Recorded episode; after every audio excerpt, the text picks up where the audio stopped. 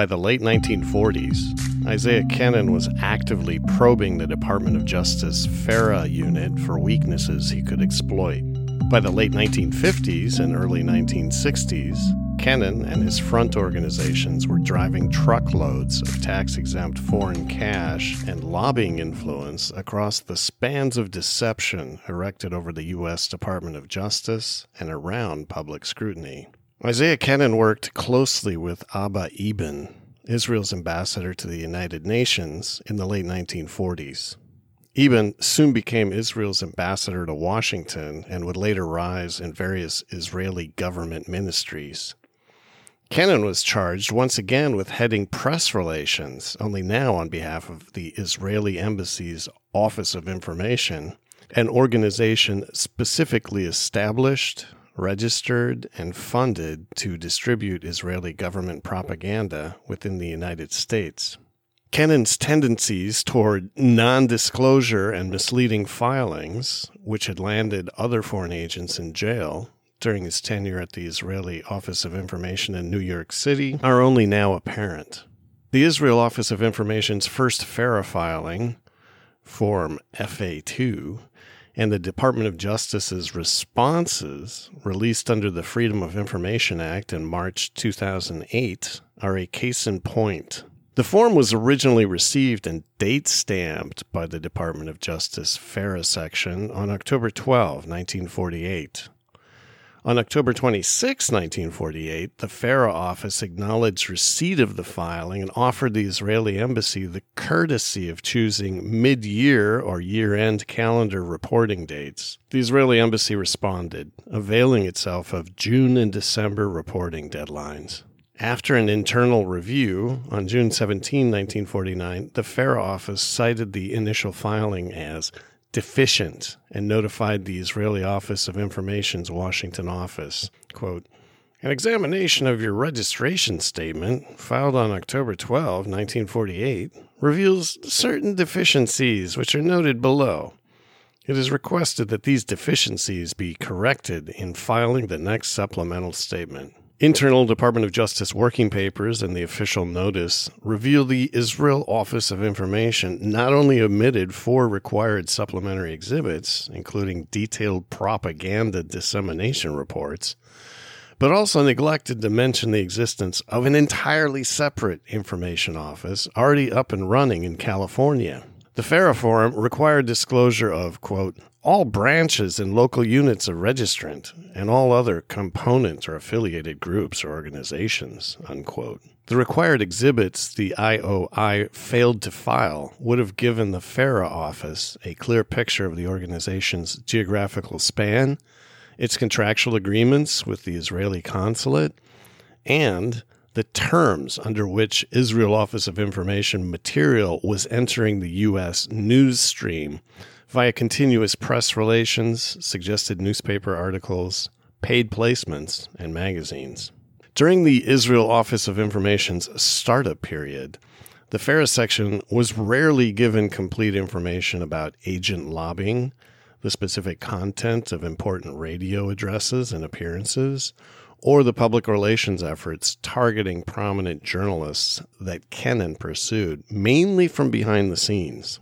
But the FARA section review could not detect other far more deliberate omissions by Isaiah Kenen that would have presented an accurate and early picture of the network of contacts of the Israel Office of Information's most important individual foreign agent and his early lobbying. As co director of the IOI, Kenen was required to file his own individual foreign agent declaration, Form FA1 called a short form with the Department of Justice. In his declaration, Kenen neglected to disclose the most important data sought by FARA his close working relationships with Israeli government officials such as Eban and scores of others. Kenen's own writing about these relationships many decades later, after he retired, fills in important historical records about the founding of Israel and its initial lobbying forays. The Israel Office of Information's two declared offices in New York City and Washington, D.C. were modest. 2210 Massachusetts Avenue is northwest of DuPont Circle, nearly four miles from Congress. In 2008, the building housed the Embassy of Sudan. This can be contrasted with AIPAC's present office at 441st Street Northwest, which is two minutes from the Capitol and eight minutes from the White House. The IOI New York office, close to Central Park and less than two miles from the UN building, last sheltered a treatment center for patients with obsessive compulsive disorder. The Israel Office of Information's first FARA declaration in 1948 understandably did not include overall budget information or payments from foreign principals, since this was still being worked out from the budget of the overall Israeli mission. Nevertheless, its overall budget from the Israeli Ministry for Foreign Affairs grew to almost $50,000 a month by 1950, about half a million dollars in today's dollars, for New York, Washington, and Los Angeles offices.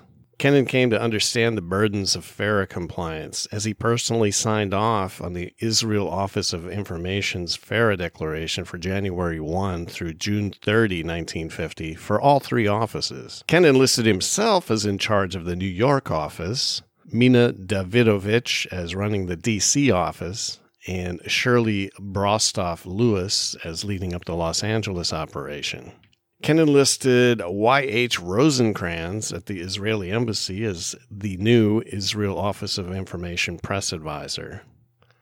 Rosenkranz, formerly a captain of the Israeli army and foreign editor of the Palestine Post, was then pressing an urgent PR campaign against the internationalization of Jerusalem. The Israel Office of Information reported that Moshe Perlman at the Ministry of Foreign Affairs in Israel was its solitary foreign principal. Kenen listed Rita Grossman as another New York IOI office employee on the declaration. Indeed, Grossman had accompanied Kenen from the Jewish Agency onto the United Nations delegation and then to the Israel Office of Information. From there, she would follow Kenen all the way to AIPAC lobbying and other public relations activities on behalf of Israel. Kenen remembered her first day fondly. Quote, when the United Nations opened its special session to determine the fate of Palestine in 1947, I was besieged by the press, and I urgently needed an assistant to handle the office while I was at the UN. In the meantime, Jesse Lurie of the Jerusalem Post served as my temporary assistant. That was a momentous day for me, too, because on that day, Gromyko made his astonishing speech endorsing partition, and because Rita Grossman became my first assistant, a post she filled brilliantly for about 18 years. She worked for me at the UN and then in Washington. She was my indispensable aide at political conventions and fundraising meetings across the country. Grossman continued working for Kenen until 1965, a traumatic year for the American Zionist Council and an important moment for AIPAC. As Kenen reviewed and edited the mandatory annexes to foreign agent registration reports, he strategized how to lay claim on U.S. taxpayer dollars through direct foreign aid from the government, as opposed to the scattered charitable donations and investments from individuals that were the mainstay of Israel bond campaigns attended by members of the Israel Office of Information. Kenen's filing divulged cursory details of the Israel Office of Information's Israel bond campaign meetings and community fundraising gatherings at regional Hadassah and Zionist Organization of America chapters, as well as film and radio clip distribution and cultural outreach activities. But his public relations activity disclosure provided few additional details. Kenen did list himself as the top broadcast PR producer of the Israel Office of Information. While he made only 22 formal speeches, three less than Ruth Goldschmidt, Kenen delivered 83 separate radio broadcasts in six months. No other Israel Office of Information officer listed any. Yet, even as Israel Office of Information activity ballooned throughout the early 1950s, IOI declarations continued to be cited as deficient by the FARA Section Office. For every proper listing of a new or departing employee, such as research assistant Mordecai Chertoff, the uncle of the George W. Bush administration's Department of Homeland Security director, who resigned on February 2, 1951, or activities disclosure, the FARA office cited missing employees, missing copies of the actual Israeli government propaganda distributed, or propaganda circulated without a proper FARA disclosure label. FARA section's recommended label, when affixed to material, left little to the reader's imagination. A copy of this material is filed with the Department of Justice, where the required statement under the Foreign Agents Registration Act of insert your name and address as an agent of name and address of your foreign principal is available for public inspection. Registration does not indicate approval of this material by the United States government. All publicly circulated Israel Office of Information communications had to bear such onerous declarations. Kenen's writings reveal acute insights about the attributes of effective public relations. IOI FARA disclosures gave him firsthand experience about how revelatory and thus restrictive the filings could be in their listings of people, expenditures, locations, and topics of public or private events, and required duplicates of images, recordings, and print documents. This would not do. In 1953, the director of the FBI filed a classified internal report to Assistant Attorney General Warren Olney III, alleging that the Israel Office of Information was not properly labeling all of the propaganda it was circulating.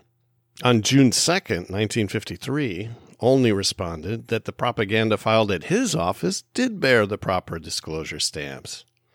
Whether the FBI had goofed and sent the wrong source documents in its communication, or misinterpreted the labeling requirements, the matter ended. Since Olney found that an original copy of the propaganda had in fact been filed in the FARA section, no further action to see whether propaganda circulating on American streets bore the proper label was taken. The DOJ exhibited tolerance for the ongoing irregularities, but Kenen would remain on the Department of Justice radar for many more years, despite his best efforts. Kenen's writings reveal that he chafed under FARA registration. He came to believe that the degree of disclosure required to lobby on behalf of the Israeli embassy as a foreign agent would never allow him to win the level of unconditional aid and influence he felt Israel deserved. The Israel Office of Information's open approach was encapsulated in its mission. The purpose of the Israel Office of Information is to provide accurate and up to date information in the United States on all aspects of the State of Israel including political, economic, cultural, social, and other activities. Kenen knew as a public relations practitioner that FARA would never allow him to properly frame issues in a sophisticated way that transformed and sold their presentation from Israeli needs to perceived American interests. Kenen's own preference for stealth can be seen on his personal 1948 FA 1 short form declaration. Cursory review of Kenen's personal registration statement as director of the New York Israel Office of Information, filed with the Department of Justice on October 12, 1948, would have revealed it was unacceptable. Rather than disclose the titles and subjects of publications he had circulated in the previous six months at the Jewish Agency and United Nations, as required, Kenen simply noted that any he personally deemed covered under FARA had already been filed at his discretion. In reality, Kenen's personal discretion was quite forgiving. He never let his position as a foreign agent of the Israeli government keep him away from Capitol Hill, noting in his biography that he actively lobbied Congress to provide arms for Israel in 1950. I spent a week in Washington in January 1950 to voice concern to friends on Capitol Hill. Kenen never disclosed this crucial congressional lobbying foray or documents delivered in his FARA declarations. The FARA section never discovered the omissions or investigated it. Kenen's brevity included even his own name. In the first FARA disclosure form question, Kenen stated that his full name was Isaiah Leo Kenen. To a subsequent question regarding all other names ever used and when each was used, Kenen simply responded, None. Today, even with modern computer keyword search and data retrieval, it is difficult to find any of Kenen's writings or associations by searching for Isaiah Leo Kenen. That is because most of his articles since the Ohio newspaper days were filed under the byline I.L. Kenen. Indeed, Kenen usually abbreviated his first and middle names to initials in his signature. His nickname, among friends, was written Cy, or alternately SY. Any Department of Justice investigator following up on Kenen's public relations activities in the 1940s and early 1950s, limited to index card files and print reference guides to major newspapers, would not have been able to find Kenen's articles or locate any of his associates. But Kenen's connections to the fledgling Israeli government after serving at the Jewish Agency in the United Nations were legion. As mentioned, among Kenen's closest associates was the legendary Aubrey Abba Eban, who served with Kenen at the Jewish Agency and later the UN delegation while simultaneously acting as ambassador to the US. Eban was a brilliant orator, and Kenen reveled in the honor of working with him. For a decade, I was privileged to work with Eban, both at the UN and later in Washington. At the UN, Kenen also worked closely with delegation leader Moshe Sharett, who later became the first foreign minister of Israel. In 1946, Kenen traveled to Palestine from Paris at the direction of David Ben Gurion to help spring Sharett from jail. He was being held on arms smuggling charges. Kenen noted, David Ben Gurion, who led the struggle to establish a Jewish state, was responsible for my first visit to Palestine in 1946. Ben Gurion then lived at the Royal Monceau Hotel in Paris, and I had a room nearby.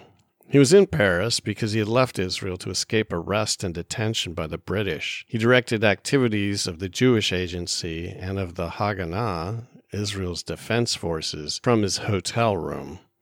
I was then in Paris representing the American Jewish Conference with along with major constituent organizations was meeting to consider the future of surviving Jews in Europe. One Saturday morning there was the alarming report that the British had arrested leaders of the Jewish agency accusing them of smuggling arms in anticipation of an impending struggle with both the British and the Arabs.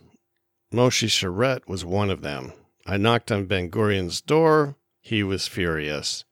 There's been a pogrom, he shouted at me. Go there, go there at once. You can help them. You are a newspaper man.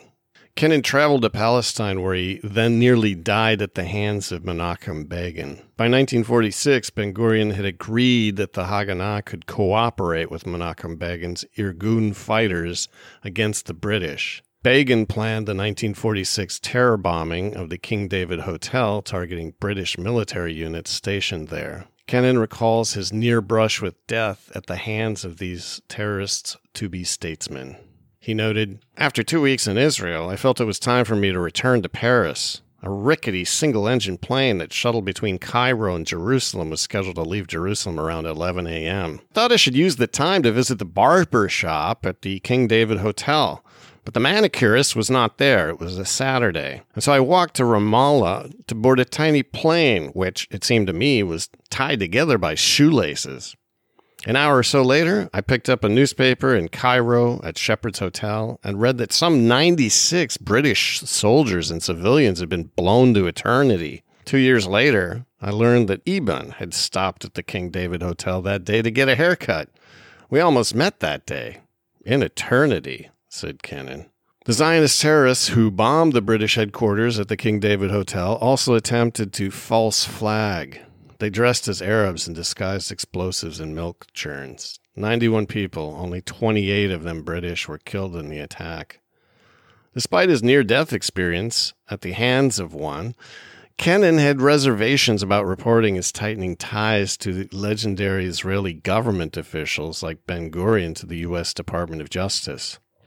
In Kenen's FARA declaration, a question demands List all your connections, not fully described above, with all foreign governments, foreign political parties, or officials of agencies thereof. Provide space for both officials' names and connections.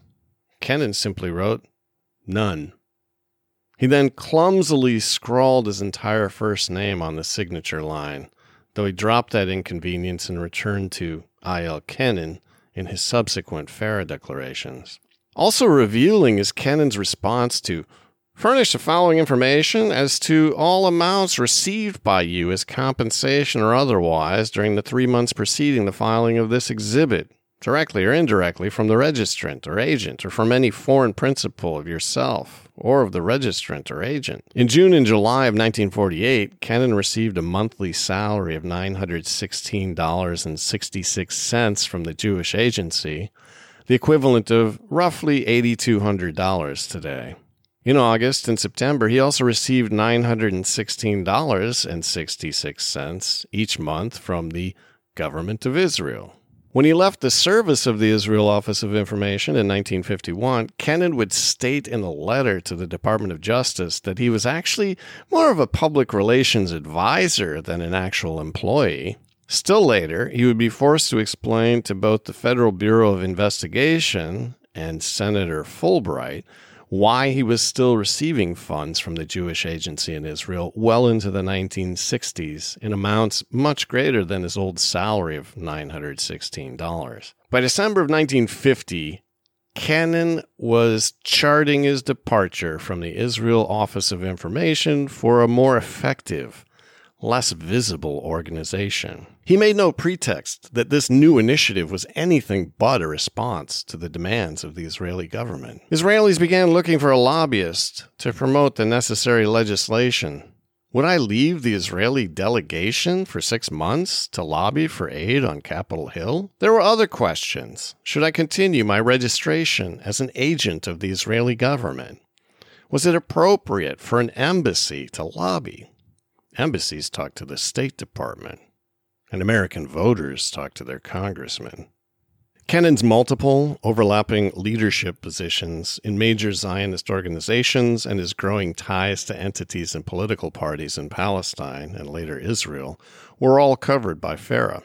Other visitors to Palestine in 1946 included Abba Hillel Silver, president of the Zionist Organization of America and co chair of the American Zionist Emergency Council, Dr. Stephen Wise, 1874 1949, was another co chair, joining Louis Lipsky, former president of the Zionist Organization of America and career Zionist leader. All were simultaneously members of the Jewish Agency Executive, the World Zionist Organization's core financing and colonization entity. Kenen's FARA filings disavowed his relationships with all these major leaders of foreign quasi governmental organizations. The omissions in his filing occurred at a point in time when the Justice Department was very actively enforcing FARA. It is reasonable to deduce from Kenen's later writings that in 1948 his position as a quasi diplomat for Israel may have led him to believe that he had a future in Israel's fledgling diplomatic corps. If he left the jurisdiction of the U.S. legal system, his FARA declarations would simply no longer matter. The general climate under the Truman administration was also highly favorable. But a critical visit to Israel after a lobbying victory in Congress irrevocably changed his career plans and left him scrambling to purge his FARA records at the U.S. Department of Justice. Kenen began coordinating with the Israelis to undertake stealth lobbying as a purely domestically registered lobbyist late in 1950. On January 17, 1951, Kenen met with Nathan B. Lenvin of the FARA section. In a Department of Justice office memorandum summarizing the meeting, Lenvin filed an internal memo stating that Kenen told him he would be leaving the Israel Office of Information and setting up a public relations business, ostensibly with the Israeli government as his main client. Given Kenen's trajectory in the press and public relations, this was certainly a plausible career move. Lenvin nevertheless advised Kenen that he'd need to keep filing as a foreign agent and even provided him with additional registration forms.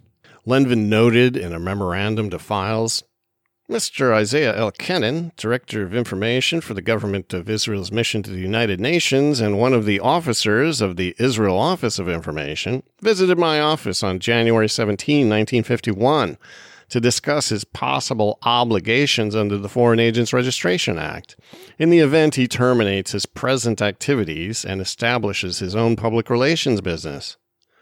Kenen stated that his first client would probably be the government of Israel, and consequently, I told him that he should file a new registration statement on Form FA1. I explained to Mr. Kenen that the registration statement of the Israeli Office of Information and the necessity for filing of a new statement.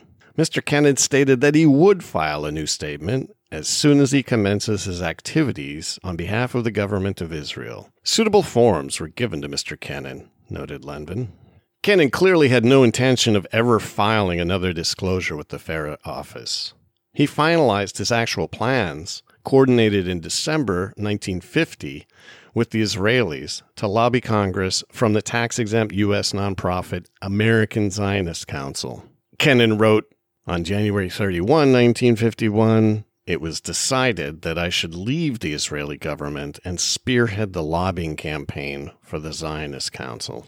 Kenen noted that the American Zionist Council had already started a fledgling education campaign for aid to Israel, but that no legislation has been projected. He quickly got to work, noting that on February 13, 1951, I notified the Department of Justice that I was withdrawing as an agent of a foreign principal, and I then filed with the clerk of the House and the Secretary of the Senate in conformity with domestic lobbying law.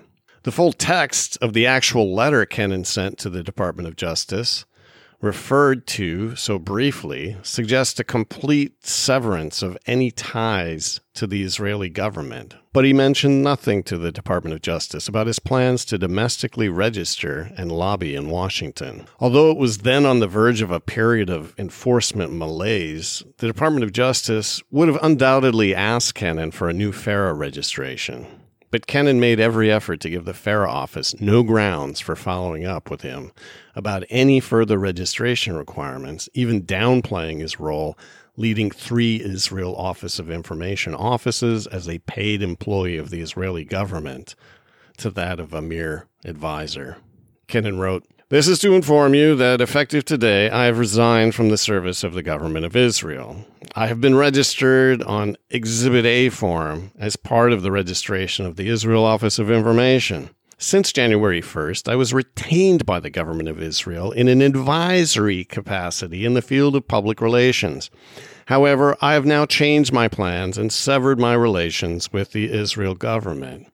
I would therefore request that my name be removed from your lists. Kenen was no doubt familiar with the FARA statutory language covering withdrawal when he wrote his termination letter to the FARA section. There's also little doubt that his desire to be removed from your lists was in earnest.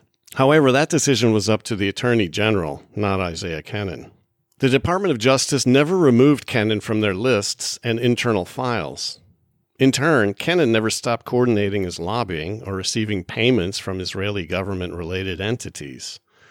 Using funds laundered from Israel into the U.S. to jumpstart lobbying and propaganda, he soon began incorporating a series of nonprofit front organizations under the guise of elite domestic lobby umbrellas that would ultimately merge into the domestically funded, secretive, self sustaining powerhouse that is AIPAC. From his perspective, Kenen's timing was fortuitous.